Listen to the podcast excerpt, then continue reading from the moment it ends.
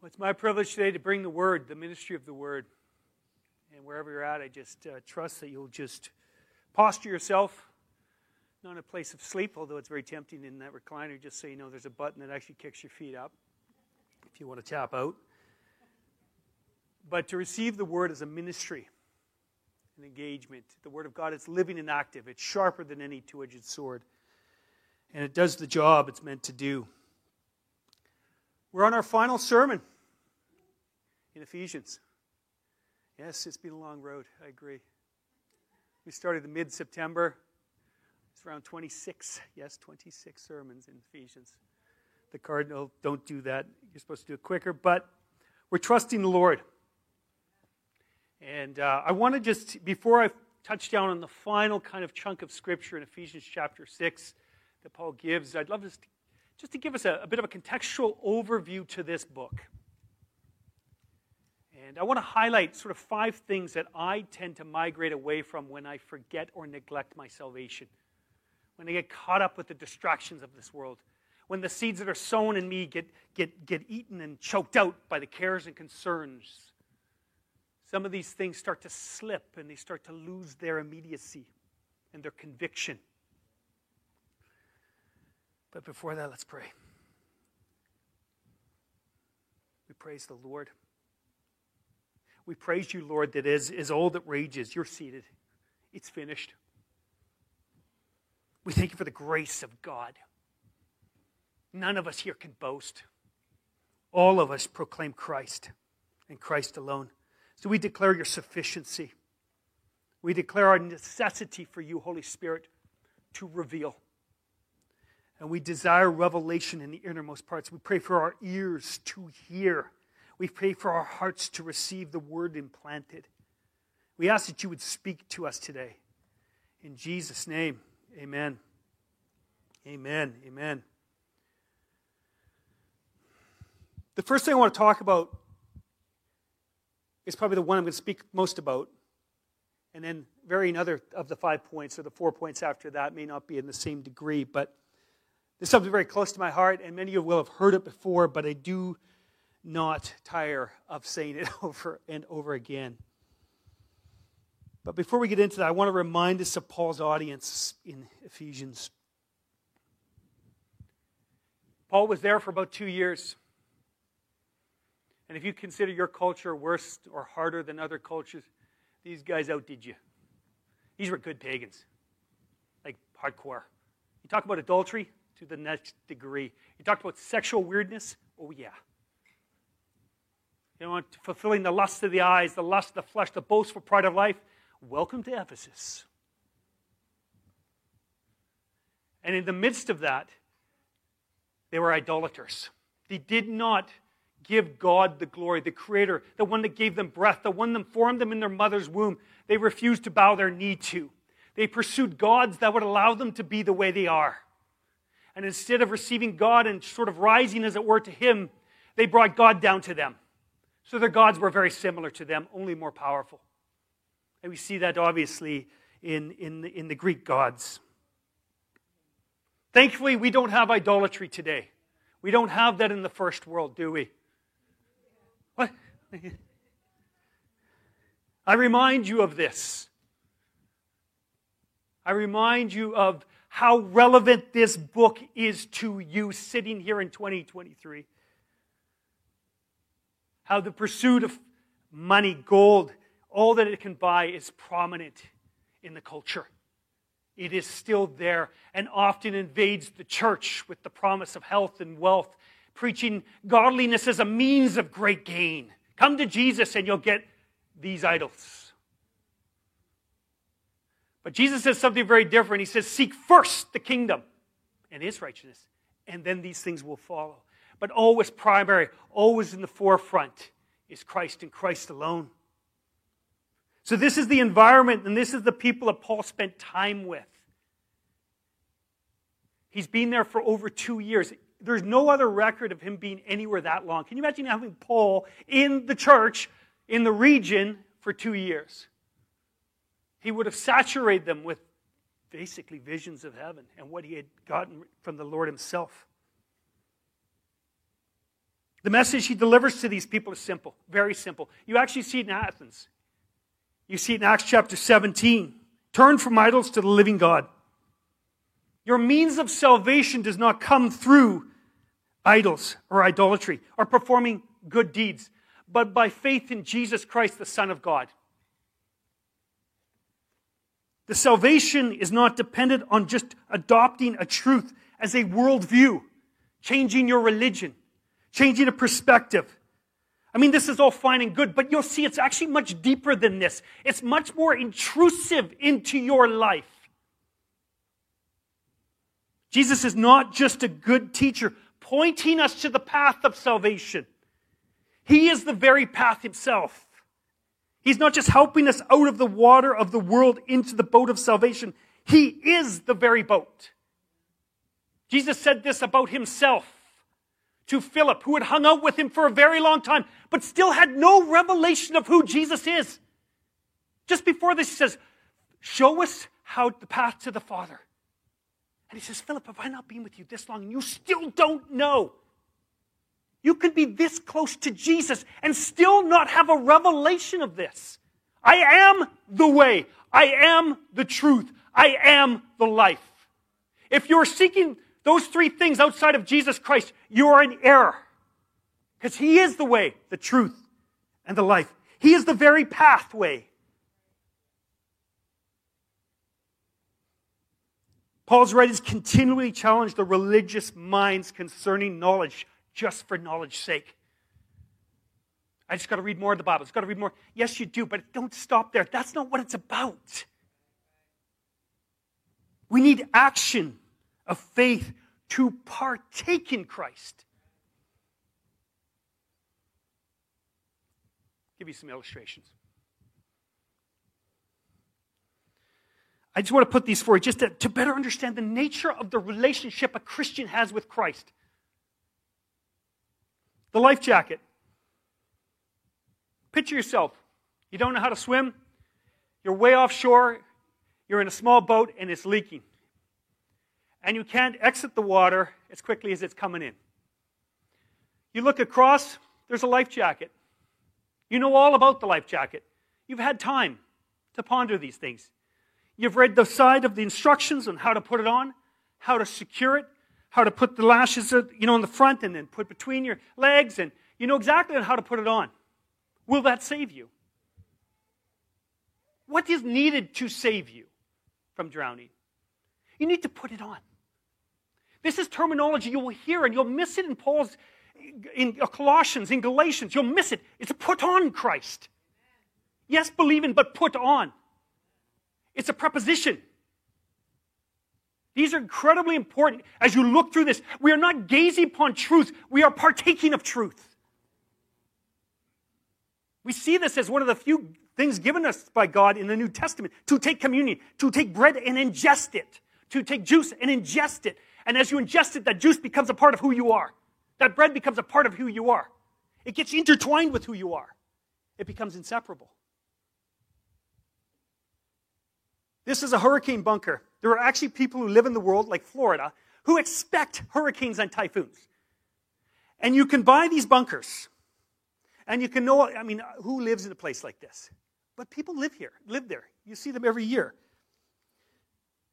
But again, I know this seems, I'm, I'm, I'm belaboring a point, but this is the simplicity of the gospel.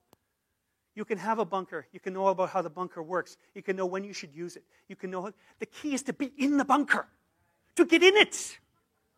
Great theology, great doctrine. You know all about the life jacket. You know all about bunkers. Now it's time to get in. You see, I'll get in when, the, when I see the storm coming. Will you? No one is guaranteed tomorrow. No one is guaranteed tomorrow. I hate to say it, there are people dying today that never expected to die in the world. It's a point unto one wants to die, and then comes the judgment. Are you ready? Is the life jacket on? Is it secure? You're like, oh, I don't like the way it looks in my outfit. Yeah, well, you're going to have to get over that. Are gonna, people aren't going to mock me? Yeah, people are going to mock you because you follow Jesus. Yes, get over it. Yes, embrace it. Look at it. A peculiar people. Yes, very strange. Yeah. Don't fit in. Well, why do you expect to fit in? They couldn't get on with the holiest man that ever lived. How do they get on with you and me, as, as Ravenhill would say. This understanding of the nature of a relationship that we are called to is of paramount importance for the Christian to understand. It's not just acquisition of information. It's an eating, it's a devouring, there's something, it's finding yourself in. We must partake of the gospel. We must partake. It is far more than philosophy. Jesus is the doorway. He is the very person. And this is how Paul starts Ephesians with an incredible song. It's a poem. He links the Christian intimately with who Jesus Christ is. Sorry, this is not ideal, but it is what it is. We have not just believed in him, but actually adopted into the family of God and become what the Bible calls being born again. Are you born again? In this position, we take on his identity. We get a new passport with a new citizenship.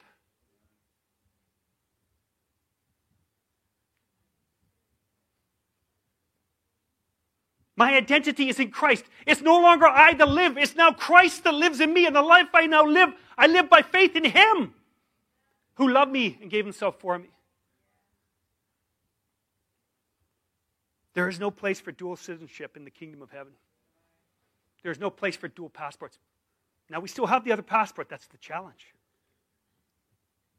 This is the source of many of the Christians' problems, continuing to brace our old ways and walk in our old identity because it's familiar. And often when you're tired or despondent or feeling rejected, you go to the old ways of rejection. You pull out that passport. Yes, it's not, it's not as pleasant, but it's familiar. Like that abused woman who always seems to find men that will abuse her. There's this weird cycle of dysfunction. And Paul will constantly call the Christian to who they are in Christ to stop living like mere men. 1 Corinthians chapter 3. And those Corinthians are like, what are you talking about? I am a mere man. No, you're not. And once in Christ, once in this new kingdom of God, Paul highlights what it means to prepositions be in Him. These are only a few, but these are of paramount importance as we started this book. We are blessed with all spiritual blessings in heavenly places. We were chosen before the foundations of the earth that we should be holy and blameless before Him in love. We have obtained an inheritance. We have redemption through, remember the road? Through His blood, the forgiveness of sins. Redemption through His blood. Somebody comes up to you go, hey, Nick, where do I get redemption? Well, it's over there. You've got to go through the blood. How do I get the whistle? Well, you just got to go up here, go, go highway, you go up. How do I get redemption? Through the blood. Through the blood. Paul cements us in Christ. We are now, in a spiritual sense, inseparable in Him. We partake of His location. In Romans chapter 6, he says, We were, and you have to understand the tense, we were crucified with Him. We were buried with Him. We were in ascension. We now sit with Him. You see, Nick, I don't think that's true. Let me show you. This is the Father he, the Father, raised him, the Son, from the dead and seated him at his right hand in heavenly places, far above all principality and power and might and dominion, every name that is named, not only in this age, but also in that which is to come. Are you hearing that out there? The spiritual realm. And he put all things under his feet, and he gave him to be the head over all things in the church, which are his body, the fullness of him who fills all in all. Again, quick question. If we are so connected with him intimately, if he is there, where are those who have put their faith in him? But God, who is rich in mercy because of his great love with which he loved us, even when we were dead in our trespasses, made us alive together with Christ. By grace you have been saved and raised us up together and made us to sit together in the heavenly places in Christ Jesus. What if you're having a bad day? Does it change facts? I'm a Canadian citizen. What if I get in a car accident? I'm a Canadian citizen. What are you talking? Why would you even ask that question? What if I have a bad time at work or somebody gives me the middle finger in traffic? It's got to do with your citizenship. But this is what we do. I'm having a rough day. God is not. You're a citizen. You have the rights and privileges of those who put their faith in Christ. Second thing, if you got what I was saying there, the intimacy of our relationship with Christ is paramount. The second thing I feel like to point out here is don't forget where you've come from. Don't forget where you've come from. Be humble, and you will be if you don't forget where you've come from, and you will be thankful. Be careful the grumbling and complaining. Remember Israel in the desert. Be careful of it. Be thankful. And you he made alive who were dead in your trespasses and sins, in which you once walked according to the course of the world, according to the prince and power of the air, the spirit who is now working in the sons of disobedience, among also whom also we all once conducted ourselves in the lust of our flesh, fulfilling the desires of the flesh and the mind, and were by nature children of wrath just as the others. Do you remember? As you look upon the world and judge them, waiting for the wrath of God to come like Jonah, not wanting to tell them to repent how wicked they are. But you were no different. You too were dead. And don't count yourself out. You would be partaking all of the same stuff. Who here freed themselves from sin? No one would stand before God. We were all dead. All of us were lost. All of us were lying. All of us partook of the, the, the, the appetites of the flesh. We were drawn with our eyes and our hearts. We partook in that which we should not have partaken in. We were lost. We were blind. But God, in His grace, touched us, revived us, showed us the way. Number three, God saved you. He redeemed you, brought you into family. You got a job to do, dude. You got work to do. I know it's not, oh, the preacher, he's the minister, he's going, that's it. No, no, dude, everyone in here is got a calling. And if you don't feel a bit of like, oh boy, better get after that, I'm missing it. Because, oh boy, better get after that. God is looking for fruit from people's lives, our lives, who we are. For by grace you have been saved through faith. And this is not of yourself.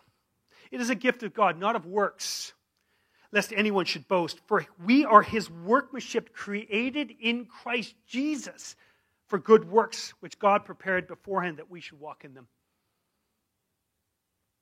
I believe every one of us that stand before the Bema seat, 2 Corinthians chapter 5, 1 Corinthians chapter 3, that we as Christians stand there will give an account of how we fulfilled the calling and whether we even cared what God wanted us from our lives. We just wanted the credit card of Jesus' blood and go on and party and continue to live for ourselves. This is not New Testament Christianity. This is not a kingdom citizenship. This is not a kingdom mindset. When we enter Christ, it utterly begins to trans- he begins to transform the way we think. Remember? Romans 12, be transformed by the renewing of your mind. But he begins to, to transform the way we act. Bless you. No longer living for self. Hear me on this. No longer living for self. That self gets in there, dude. And self pity. If you're not going to go self pride, you're going to go self pity. But still self focused. No longer living for self and the lust of the eyes and the lust of the flesh and the boastful pride of life. But for Him, living for Him my greatest desire is to bring God glory. As the Son said that they would see our good works and glorify me. Wow, Nick, what a great preacher. Wow, look at all the people get healed. No, give glory to Him. He will not share His glory with another. Anything of any value that will stand the test of time comes from Him, by Him, through Him. The flesh profits nothing.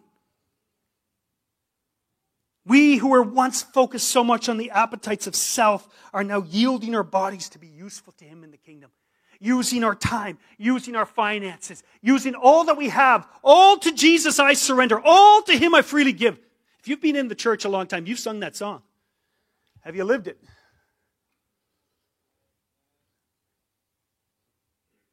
You've got works God has called you to do. Don't be indolent. Don't be lazy. Don't, don't neglect so great a salvation. Hebrews chapter 2. Don't neglect it. Neglect is not abuse, right? Neglect is a form of abuse. It just takes way longer. You neglect something, you just, just, it just slowly drifts. That's what it's like. God has called you to a local body, to a church. Ephesians chapter 2. Now, therefore, you're no longer strangers and foreigners. Amen. But now, fellow, fellow citizens with the saints and members of the household of God, having been built on the foundation of the apostles and the prophets, Jesus Christ himself being the chief cornerstone, in whom the whole building being fit together grows into a holy temple in the Lord, in whom you are also are being built together for a dwelling place of God in the Spirit. You ain't going solo, bro. And I know you've been hurt. A lot of us go solo because we're done with the church. Don't be done with because God's not done with it. You can be done with what God's done with. May God give us grace for one another because we can't annoy each other. But I have often found that that annoyance of the other person is helping to break something off of you. It's just the truth. We're called to come together as a church. We're called to be a community. There is something that happens when we gather beyond Zoom. I know Zoom is it's better than nothing, but God wants us to gather together. In this room, there's something about all the passports of the kingdom come together. There's something when we bear each other's burden. I'm, I'm standing with you. I'm standing with you. And like the Roman citizens, the Roman soldiers with the shields of faith, when your faith is lacking, this is the time to get to church. I hate to say it. When you feel sick, it's actually time to go to church. When I'm depressed and I don't feel like I don't, get your butt out the door. Drag yourself, throw yourself over the line, and allow your brothers and sisters to come and be strength to you. To stand. Don't let the devil isolate you.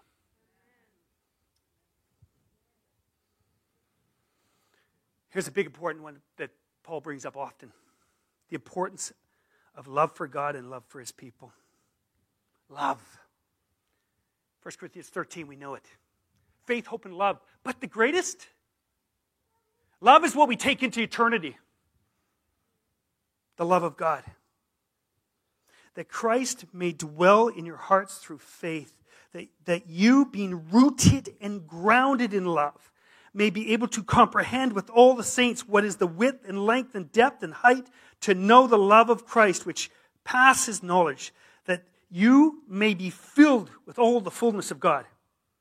There's so much in that. That was, that was fun doing that. I love that passage. It's powerful. Because love is such a familiar word to us. So we're just, boom, depositing what we think love is from the world, right?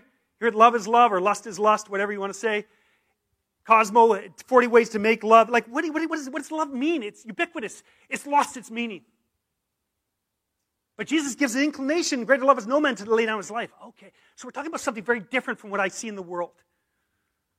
And it's only through the study of Scripture and the marinating in the Scripture that you, our minds begin to change and our hearts begin to change as the Word goes and, and divides soul and spirit, thoughts and intentions of our hearts. Because we've been told by people they love us and they don't act like it in our lives.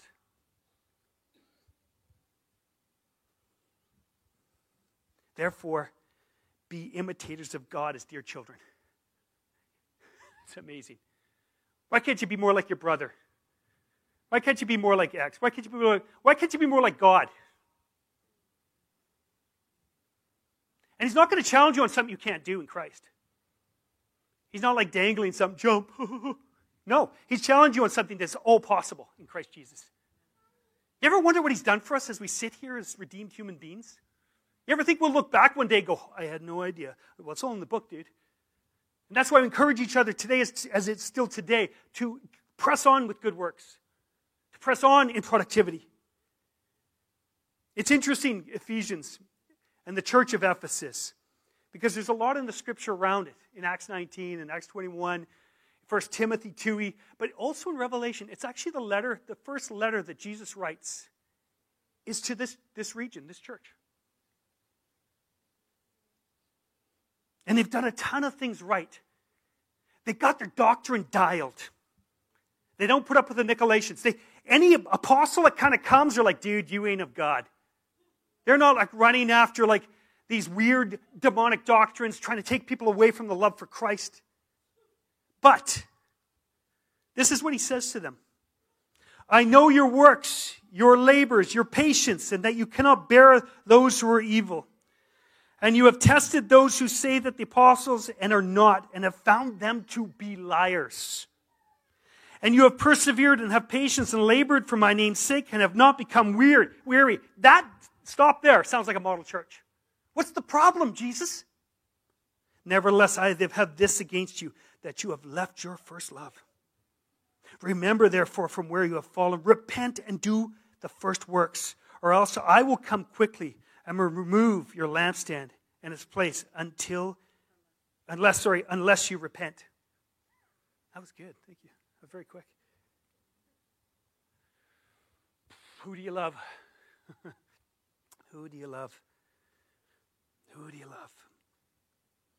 And he brings this vision together of this love that he, he expounds in this, in, this, in this letter with the church. And he brings them together in, in, in chapter 4. And he's talking about the apostles, the prophets, the pastors, the teachers, evangelists are there for the equipping of the saints for the work of ministry. So you mean I'm not just supposed to be the only minister or the leadership? No, we're equipping you to be ministers. What are you talking about? I didn't go to seminary, nor did Paul. Don't worry. He's calling, he's equipping us that you go out there. He's showing you, you, no, no, no, no. We're here to equip the saints for the work of ministry, for the edifying of the body of Christ, till we all come to unity of the faith and the knowledge of the Son of God, to be a perfect man, to the measure of the stature of the fullness of Christ. That we should no longer be children tossed to and fro and carried about with every wind of doctrine by the trickery of men in the cunning craftiness of deceitful plotting. And that is only exponential now with social media and YouTube. You can get all manner of wacko jacko theology out of well meaning Christians. And it just tickles you just enough. You go, I like that. I'm inclined to that. You don't order off a menu things you don't like. And if we treat the Bible like a menu, which it's not, you eat what's put in front of you, you'll learn to like it. Some things you like already but you just eat what God gives you. We sit at the table and eat. But be careful of the, the, the guys that want to tickle ears, who want to appeal to things in you that they've already given into. The trickery. We live in a time, I'm telling you, where we need great discernment. And you need discernment by the Word of God and the Holy Spirit.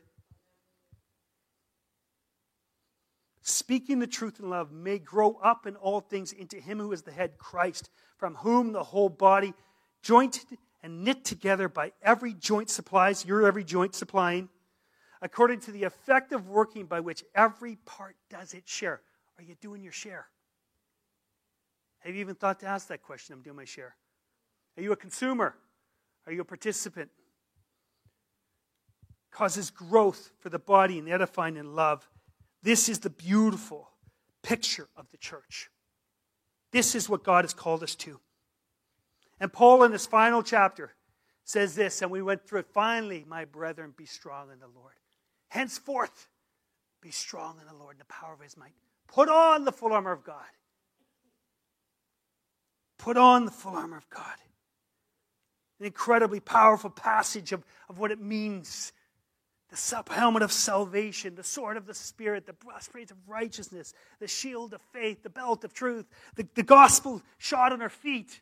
And he says this praying always with all prayer and supplication in the Spirit. Praying. You say, Nick, what can I do? You can pray. He often says this pray without ceasing. This is Paul's exhortation to people.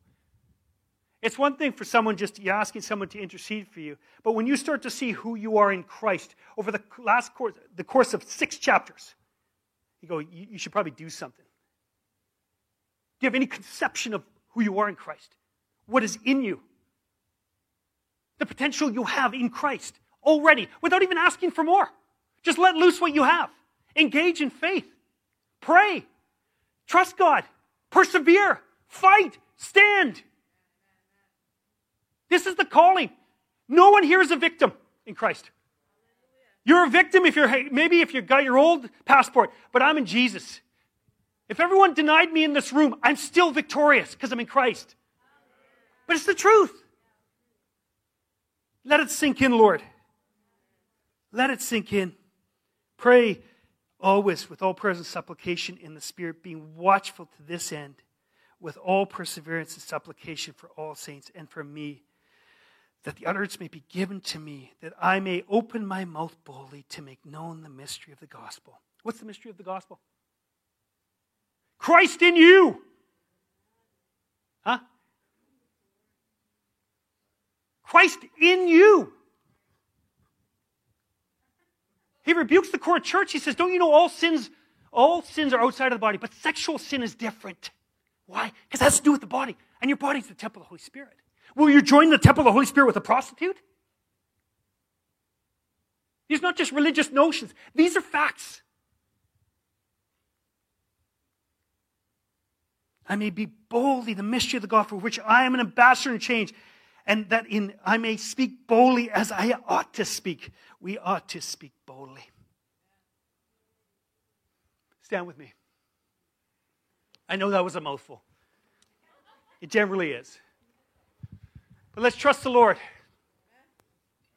Our eyes are on Him. Where are you at? Well, what do you mean, Nick? Spiritually. Do you have the passport of the kingdom are you still in the old passport? Have you, are you aware of the life jacket? Are you, are you aware of how to use it and how to put it on? But you have not actually put it on? Oh, to be that close and still be cast into hell. The refusal to submit, the refusal to exchange the passport, the refusal to give up your life so that you may find it. Lord, I just pray for each one here. We embrace the truth of the Word of God. We thank you that you are for us, and if you are for us, who can be against us? We declare over this church the finished work of the Lord Jesus Christ. We declare that He is seated. And as much as the devil can huff and puff, he can do nothing against you. So, Lord, I just pray by faith that you would just draw men and women closer, that you would knock off the things of the world, that you would lead each one to repentance, a repentance not to be repented of. Move upon us, we ask. Break off religious spirits, break off lustful spirits, break off the spirit of the age, break off the humanism, break off the pride, we pray. Convict, Lord, the hardest heart in this room. Have mercy on people here, we ask. Have mercy, O oh God. Oh, let it weigh upon us that one day we will stand before you, Lord. Lift you high. I'm just going to ask these guys to play a song and just, just to allow the Spirit just to contemplate what has been said. Contemplate the scriptures.